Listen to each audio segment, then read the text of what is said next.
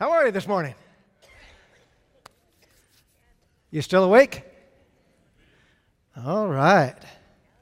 It's a good day. It's a very good day. Well, uh, you can dial up in your Bibles. We're going to be in the book of Daniel this morning, chapter 1. Last week we talked about uh, being one nation. We talked about um, being ambassadors for Jesus Christ. And what does that look like? That we have a ministry of reconciliation as though we were pleading or imploring the world to be reconciled to Christ. We talked about what a resume of an ambassador looks like, and, and that we're called not to just be Americans, but we're called to be ambassadors. And and as we talked about being that, that one nation this morning, we're going to talk about the next part of our flag, uh, Pledge of Allegiance, which is under God.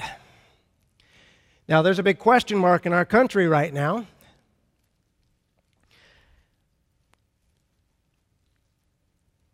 But how do we, as Jesus followers,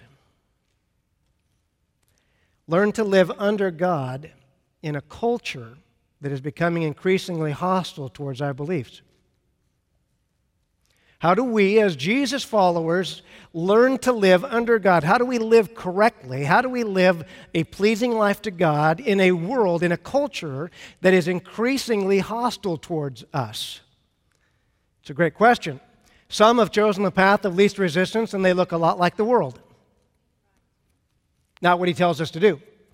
Some have chosen to exclude themselves from the world and they remain far apart from the world, and that's not what He's called us to do either. And then there's some brave people like you that have chosen to embrace the world but not its ways. It's a big distinction right there. Understand this. He's called us to embrace the world but not their ways. You can either redeem the world, or you can reject the world, or you can resemble the world. And He's not called us to resemble the world, has He? And He's also not called us to reject the world. We have the same mission that Jesus Christ had, which is to redeem this world, to bring it back to Himself. And if you try to exclude yourself, you live in fear and you just want to isolate yourself from the world, those, those filthy sinners out there, you're not getting much done. You want to look like the world, you're not getting much done. And in fact, your faith is slipping.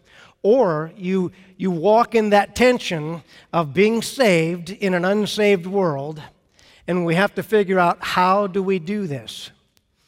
Now, I found some interesting stuff as I was getting, uh, getting ready for this, is that this Pledge of Allegiance that we have, the uh, Pledge Allegiance to the flag of the United States of America and to the Republic, right? You know this one?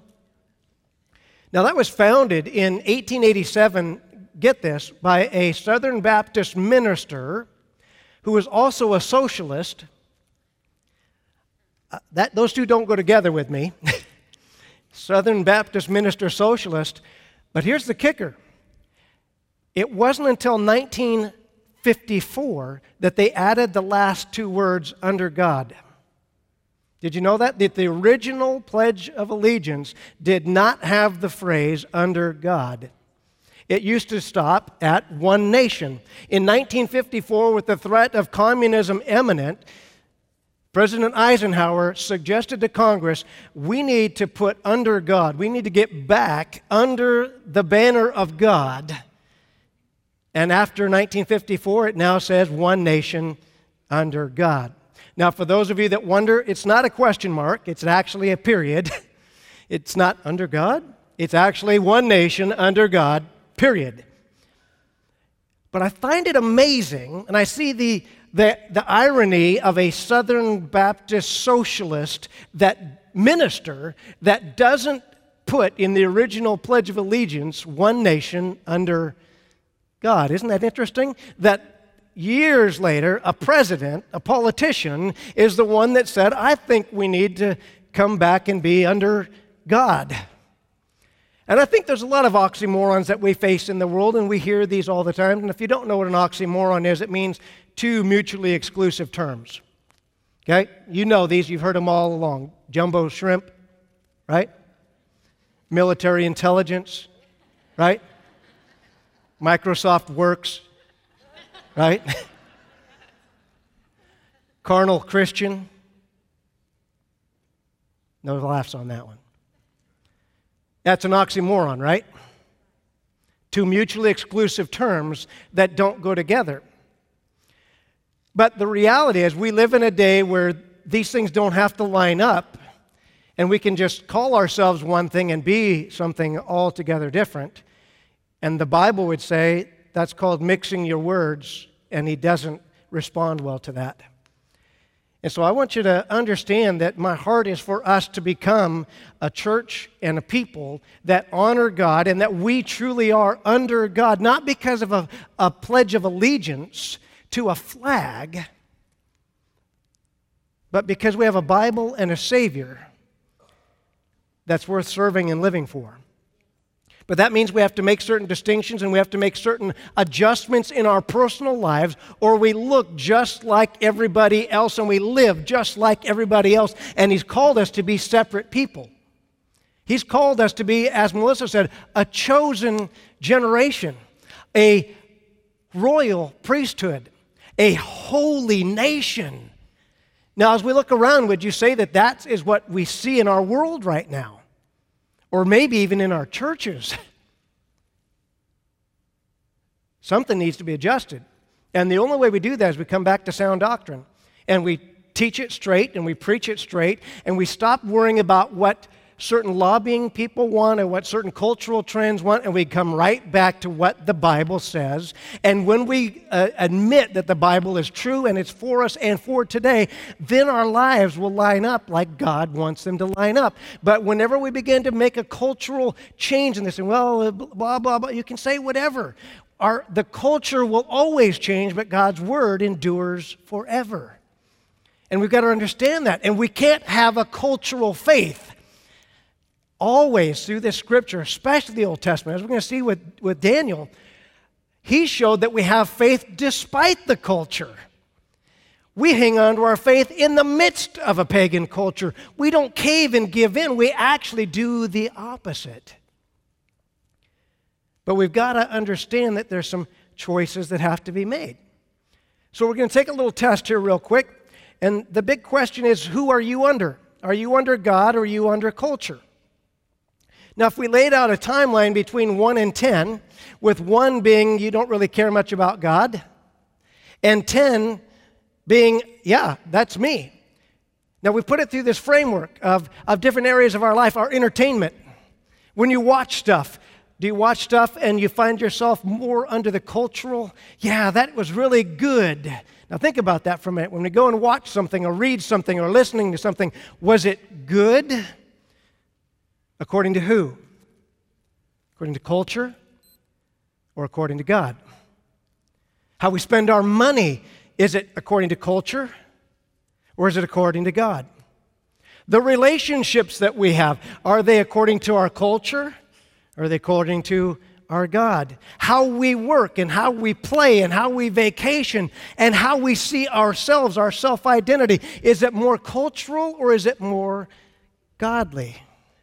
Where do you find yourself on that spectrum? Who defines who you are, the culture or the Lord Jesus Christ? Is it your money or is it His money? Is it your life or is it His life? And there was a time where I believe we were probably in the seven and eight mark in most churches, but we've begun a slow slide, church. And more and more Christians have lost the distinctiveness of Jesus following and Jesus lifestyles until there's virtually no difference in what we believe and what they believe. Now, believe me, there's lots of professing Christians, but if you just looked at their lives, not what they say with their words, because I'm all past that. I'm past what people call themselves. I'll see who they are by watching their lives and hear their values. Then we'll know who they're really under, whether they're under God or whether they're under culture. Now, this may sound again a, a little bit uh, it's not strict, it's just right to the point. And the reason why is the church as a whole is supposed to be the light of the world. We're supposed to be victorious and glorious and unified and representing Jesus Christ well. This has not become another job market.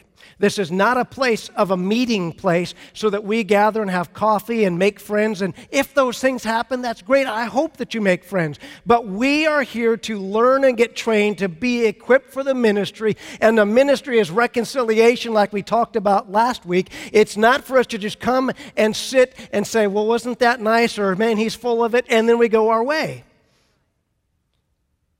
if our lives aren't being changed, if we're not hearing and allowing it to sink in and actually change how we live, then what are we doing? The reality is nothing. And we're becoming more and more like the culture than we are people of God. Where are you spending your time? I mean, I, I hear that a lot. I know that the Bible says and that that's one of the signs of the end times that, are, that time is going to seem to speed up. But I hear this pretty frequently. Well, who has time for that? You know, praying, who has time for that? Serving, who has time for that? Reaching out and sharing the gospel, who has time for that anymore? We've got time for social media. We've got time for hobbies. We've got time for vacation. We've got time coming out of our ears. We just don't make time for the things like that and the reality is, that's what I'm saying. We make time for the things that are higher on our priority list, and we make time for things that we value. And it's not just a younger generation, this is for every person in America today. We've got to get over the notion of, oh, it's because of all those 40 and unders. Oh, no, it's not. We're seeing a record number of those 50 and over leaving the church. Now, they haven't left the church in their faith, they just don't attend very much because now they're retired. And their usefulness and their knowledge and their mentoring could be used in the local church, but they're traveling and they're not a part anymore. They're busy with grandkids, and I love grandkids. I love my grandchildren. But I love somebody else named God more. And I better raise them up and I better be an example to them. And it doesn't mean you can't retire, and it doesn't mean you can't vacation, but also remember that you're called to be an ambassador of Jesus Christ, and we've got a young generation that's looking to you of how do you be a Christian? And when the average attendance of a faithful person is 1.7 times a month, something has gone wrong, church. And it's not soapbox this morning. It's about that the culture has invaded our values, and we think, we think we can have a healthy relationship with God one hour a week. And I'm telling you, one hour a week, one church service a week will not give you a healthy relationship with Jesus Christ. Try it with your spouse. I love my wife so much, I spend one hour a week because who has the time and the energy to keep that relationship going? Try it in the gym. I want to have a healthy body. I go to the gym one hour a week. Now, most of you are saying, man, a whole hour?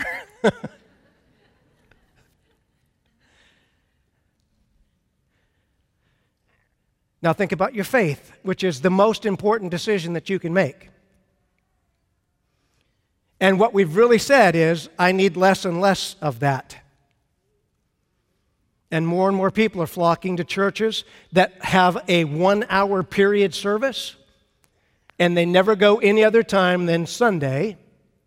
They don't do life group, they don't do midweek, they rarely get involved in anything else. They just come and sit and go so that they can check the box and that will not give you a healthy relationship with Jesus Christ. Now, the extreme is, is also not as healthy. Being overrun and overwhelmed. I mean, there was a time in the church, hey, I remember those days. Saturday night prayer group, Sunday morning Sunday school, Sunday morning service, Sunday night service, Wednesday midweek, Tuesday Bible study, Thursday collapse and cry, right? And that's if there wasn't other stuff going on.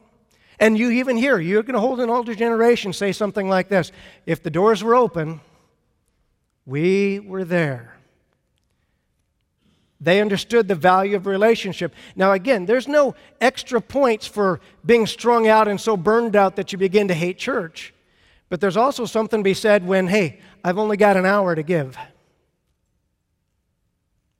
We have to find the balance in there of how to have a healthy relationship with God and with other people so that we have a strong faith.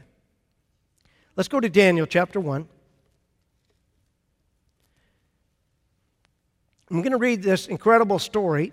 And if you've never read this before, Daniel was a young Hebrew man.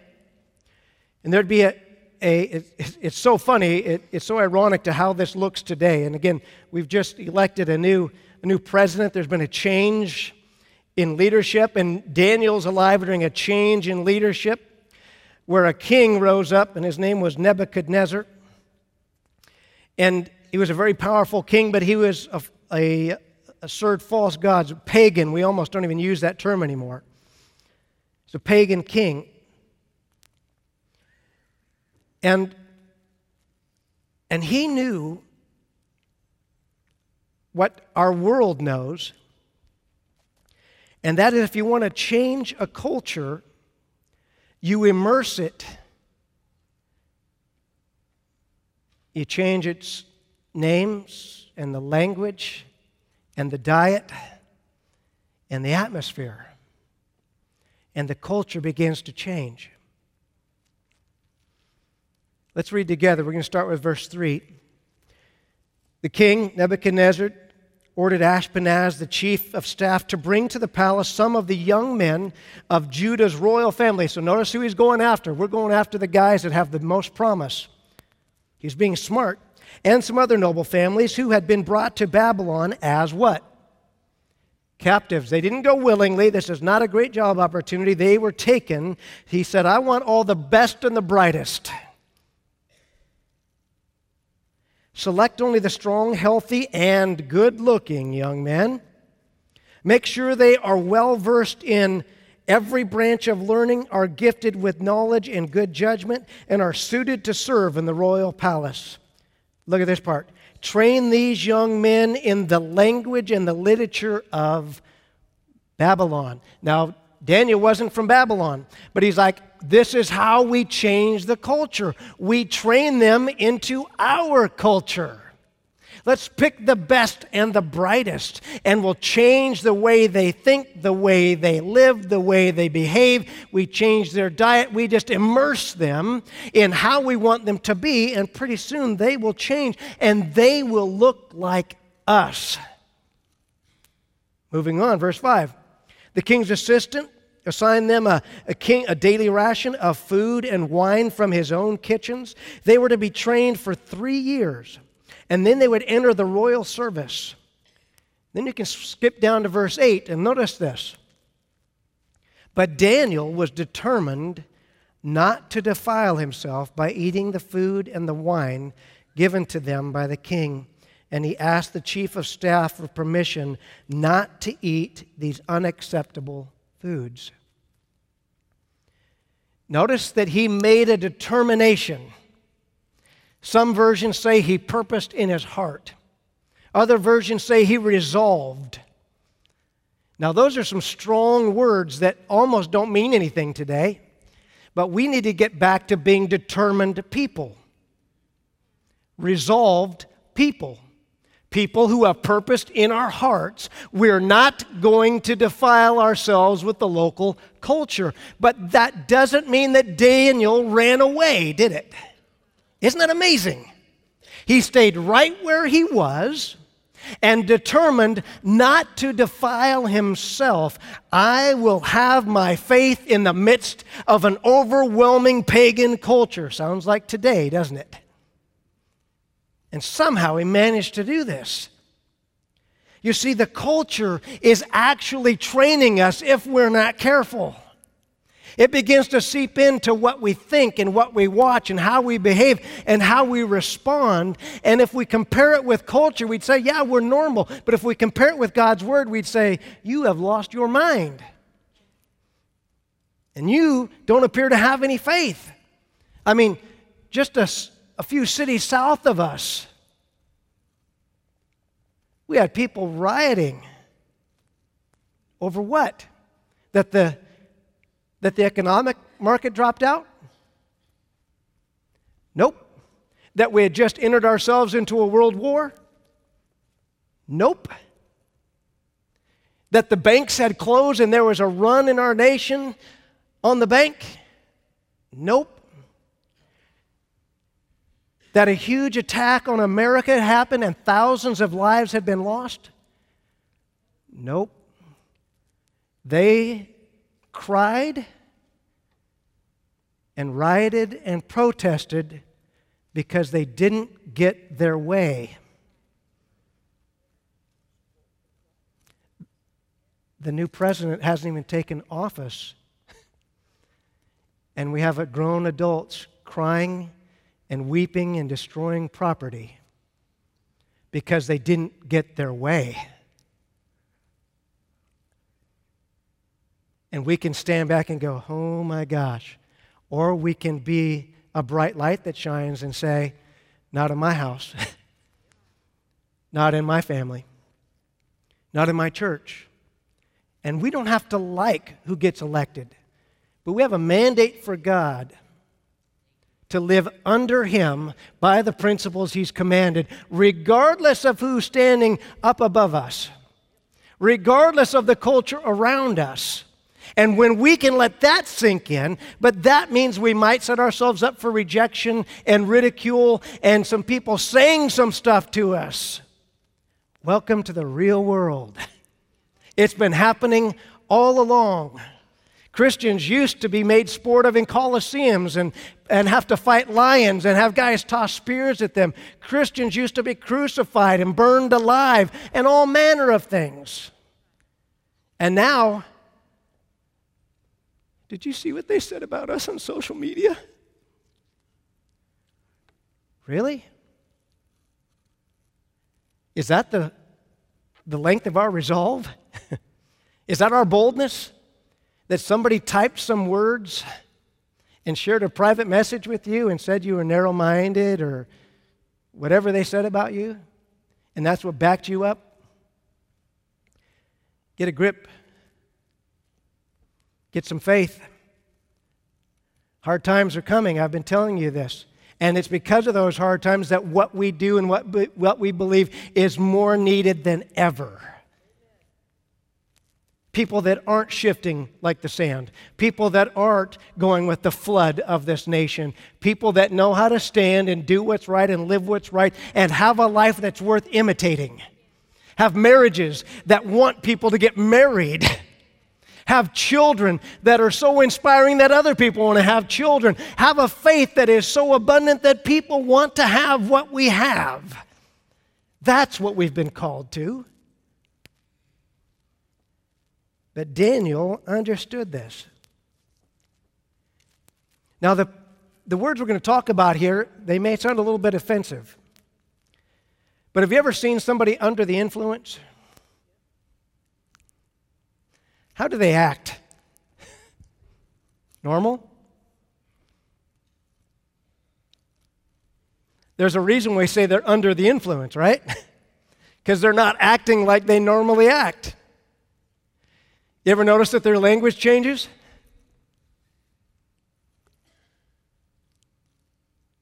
Come on now. I know you all haven't come from Christian homes. People get under the influence and they begin to yell and scream and use words that they don't normally use. Right? Do they think differently then? When you're under the influence, do you think differently? Do you act differently? Do things you wouldn't normally do? Do you see differently? I mean, you think about it. It's amazing who becomes attractive after three or four. And it's amazing that everybody's attractive after six or eight. And you become bulletproof. and you become attractive after six or eight under the influence.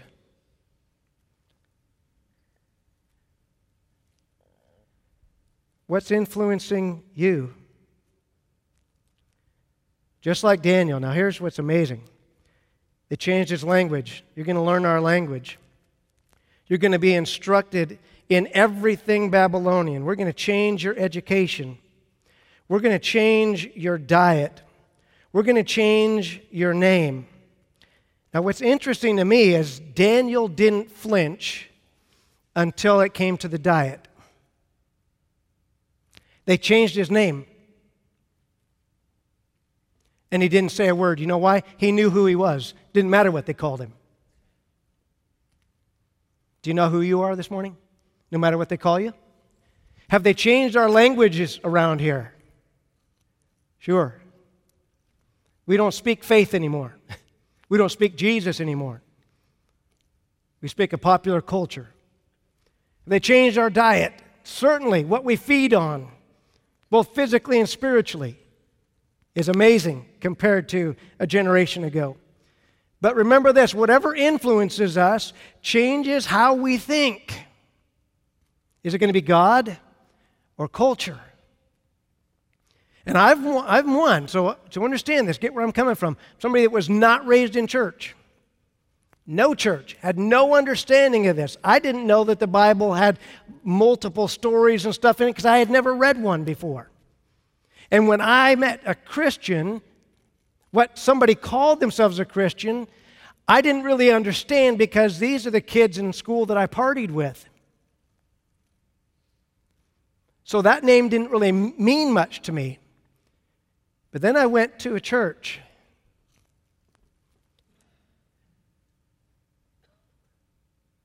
And it seemed very strange.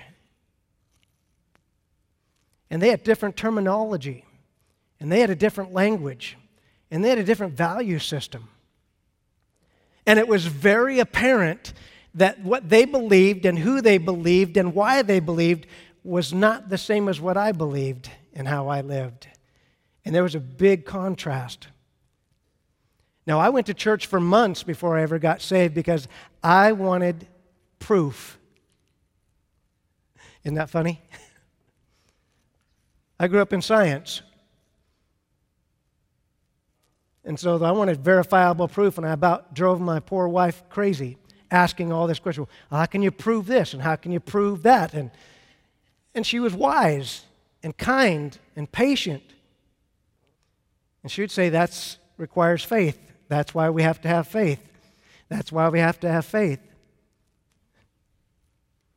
But how do you prove faith?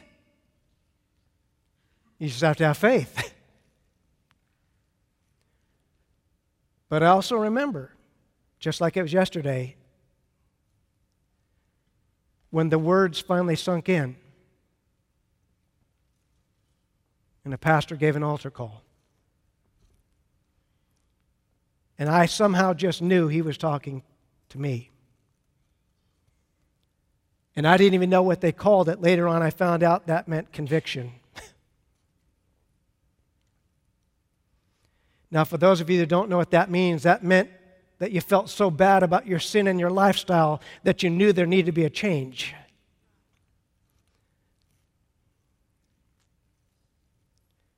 And when the time came,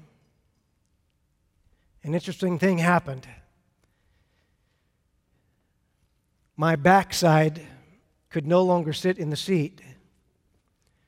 Nobody had to beg me. And I got up from my seat and ran. And I, I use that word specifically ran to the altar. And please, I'm trying not to be judgmental. I just want you to hear how weird our world has become. When I got there, nobody said, Don't you know that God's got a wonderful plan for your life? Nobody wanted to talk doctrine.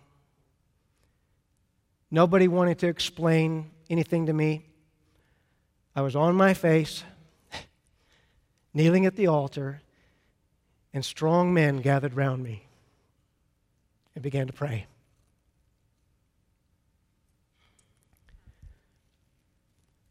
And that moment alone started a path,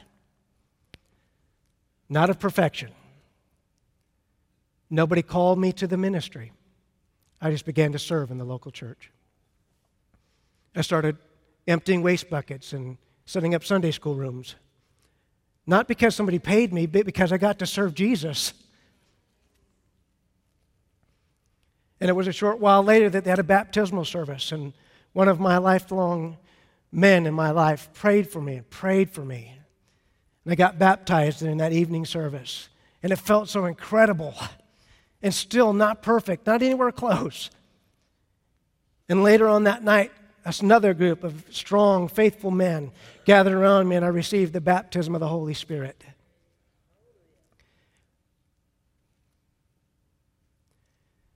But there was none of this coaxing and salesmanship. It was pretty simple. If you want to get saved, come forward. If you want to receive the baptism of the Holy Spirit, come forward. And that conviction and that desire just drove me and drove me. And that's what I see missing in a lot of today very little conviction.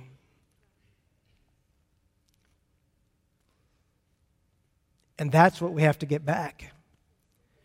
Is making a determination. We don't have to preach any harder or less hard, and we don't have to be cultural, and we don't have to be politically correct, but we better come back to the trueness and the conviction of God's Word.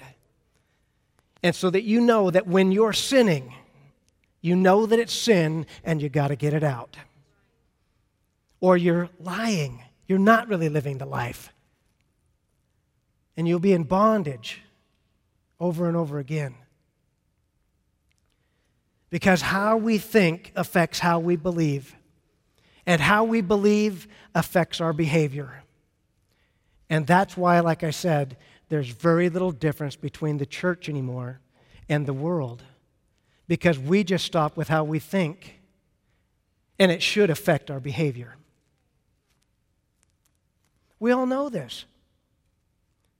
And yet somehow it's gotten lost. And I'm not here to condemn or even cajole I'm just here to remind you that Jesus Christ died for sinners, not so that they would stay sinners, so that they would be redeemed and be free to be saved people under Jesus Christ. And he levied no judgment and issued no con- condemnation. He just said, I've come to seek and save the lost, and the lost seemed to come for him.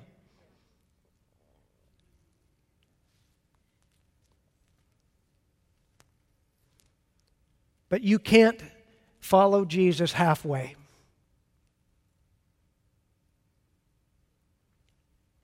You also can't follow him in a passive way. And that's what's become the norm. And maybe not you. But ask yourself are you as excited and on fire for Jesus Christ as you were five years ago? 10 years ago. And if something has changed, it's not God. He is right where He's always been. But our exposure to the world, our exposure to our own selves, our, our ability to do our own thing our own way has moved us farther and farther away from God. Now, the great news is He's still reaching out saying, Come back anytime. And I'm praying, church, I'm praying for another great awakening. We don't need revival. I believe we're at the point of death already. We need an awakening, first to our sin, and then that there's a God to turn to. Turning away from our sin and turning to a God who does not know sin and changes our lives forever, even at personal cost.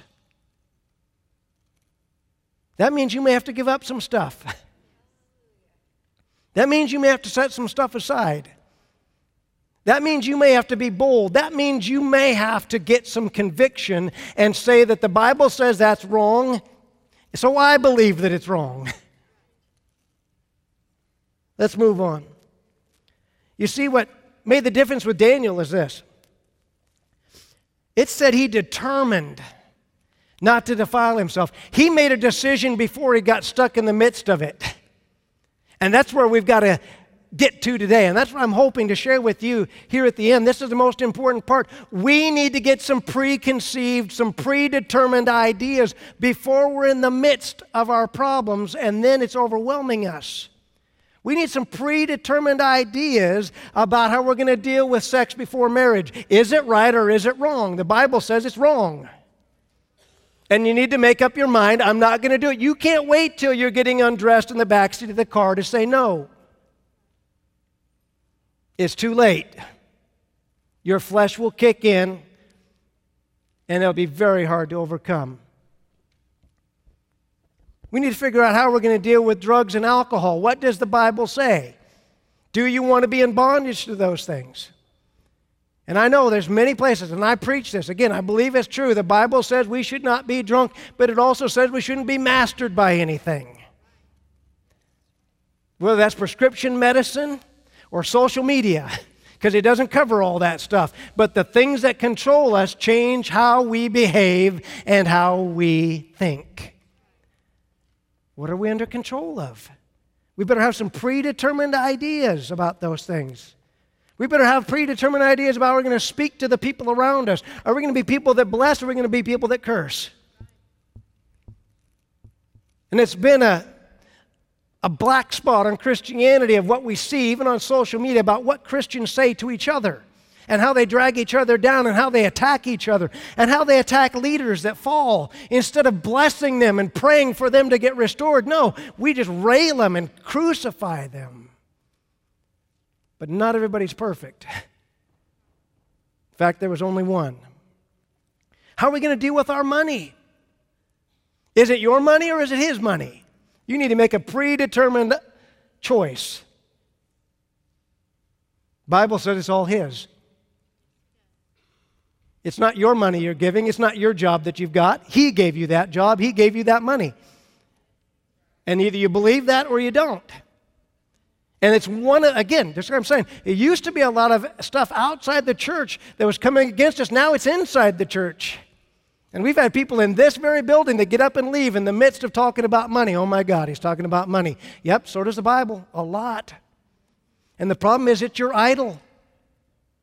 And you better decide you're either going to be a tither and a giver, like the Bible says, or you're in disobedience. Make a predetermined idea who you're going to serve, God or culture. And it's not popular. How are we going to represent ourselves on social media? Maybe you're somebody you can't handle it, just stay off of it. You don't have to have a Twitter account. In fact, your life would probably be better if you didn't. You don't have to share everything that you think on Facebook. You do have the right to private thought. Or if you got to put it on there, then do this. Type it out, all 15 pages, and then hit delete instead of send. You'll get all that stuff out, and then you don't have to puke on the rest of us?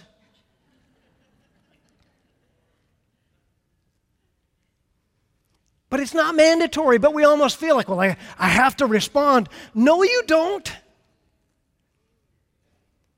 You don't have to answer the phone it rings. You don't have to respond to somebody's slight on Facebook. You don't have to respond with a like or a dislike or anything on any form of social media. You don't have to. I'm empowering you this morning. You don't have to do it. The problem is we want to do it. How about forgiving those who have hurt us? Just in relationship to that last part about social media, or what people say, or what people do predetermined, I'm going to be a person that forgives. Before I enter into the next problem, I'm going to be a person that forgives. So, how are we going to deal with a culture that's becoming increasingly hostile towards what we believe? Love them, hate them, redeem them, reject them. We need to make up our mind, of a predetermined course before we jump into culture, before they're in our face, before somebody's asking us about our faith, we need to have a predetermined choice, just like Daniel did. Like I said, he didn't care about changing the name, didn't care about changing the language. When it, when it came to changing who he was serving by eating the bad food that was served to pagan idols, he said no. Because he wasn't going to defile himself. We need to come back to some places in our life where we say no. Did you know you can do that? Even in America? We can still say no. So, how do we do this? I'm glad that you asked. Let's wrap this up. 1 Peter 5 and 6 tells us this Humble yourself under God's mighty hand that he may lift you up in due time. Notice what he says You humble yourself. Remember that you're under me. You're under my mighty hand that guides you and directs you and provides for you but look at the contrast of today. Culture says, promote yourself. Jesus says, deny yourself. What are you going to do? Culture says, consume, consume, consume. Jesus says, give, give, give. What are you going to do?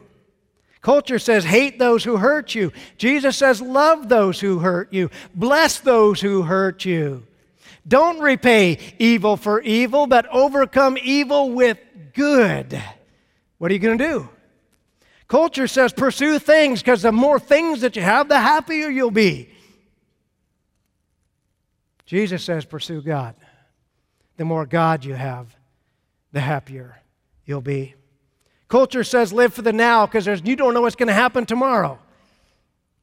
Jesus says you better live for eternity because that's a long time.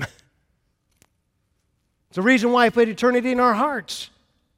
That we would understand what happens after this life is just the beginning. The here and now is just a dress rehearsal for what the rest of our life is going to be. And we better start living for eternity instead of the moment. Lastly, the culture says pursue happiness. The most important thing you can do is be happy. Jesus says, pursue righteousness. Be right, in right standing with God. And believe me, that's tough to do in a culture if you haven't determined not to defile yourself. And we have to check ourselves on a regular basis. Is the culture getting into me? Am I starting to look like the culture? Am I doing what they're doing and saying what they're saying and believing what they're believing? And there's a myth. I just want to share this with you. It's my personal, personal belief, and maybe it's not you. But there's almost this thing in the church where somebody says, hey, it's pretty normal that when you get saved, you're all on fire and you just want to see everybody get saved. But, you know, as you get older, that just kind of well, I'll tell you what, I've been in this thing for 25 years now, and it's just as bright. And I've learned some patience and some temperance. I know I was obnoxious and headstrong, and, but the reality is, I am just as passionate about serving Jesus Christ, about seeing people saved, about seeing people's lives change in and out of the church as I was back then. The question is, why is it supposed to die down? Usually, I believe it's a sign that culture has had an impact on us, whether we like it or not. And the reason we're not as fired up is because culture slaps us in the face. And we say, I've had enough of that.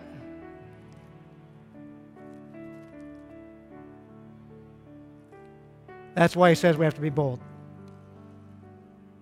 That's why we have to be his and not theirs.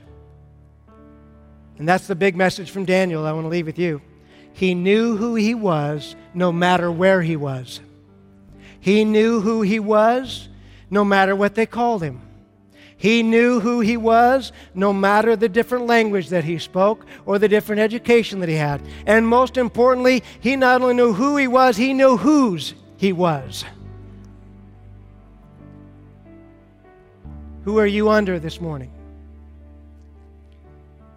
Are you more under culture? Or are you more under God?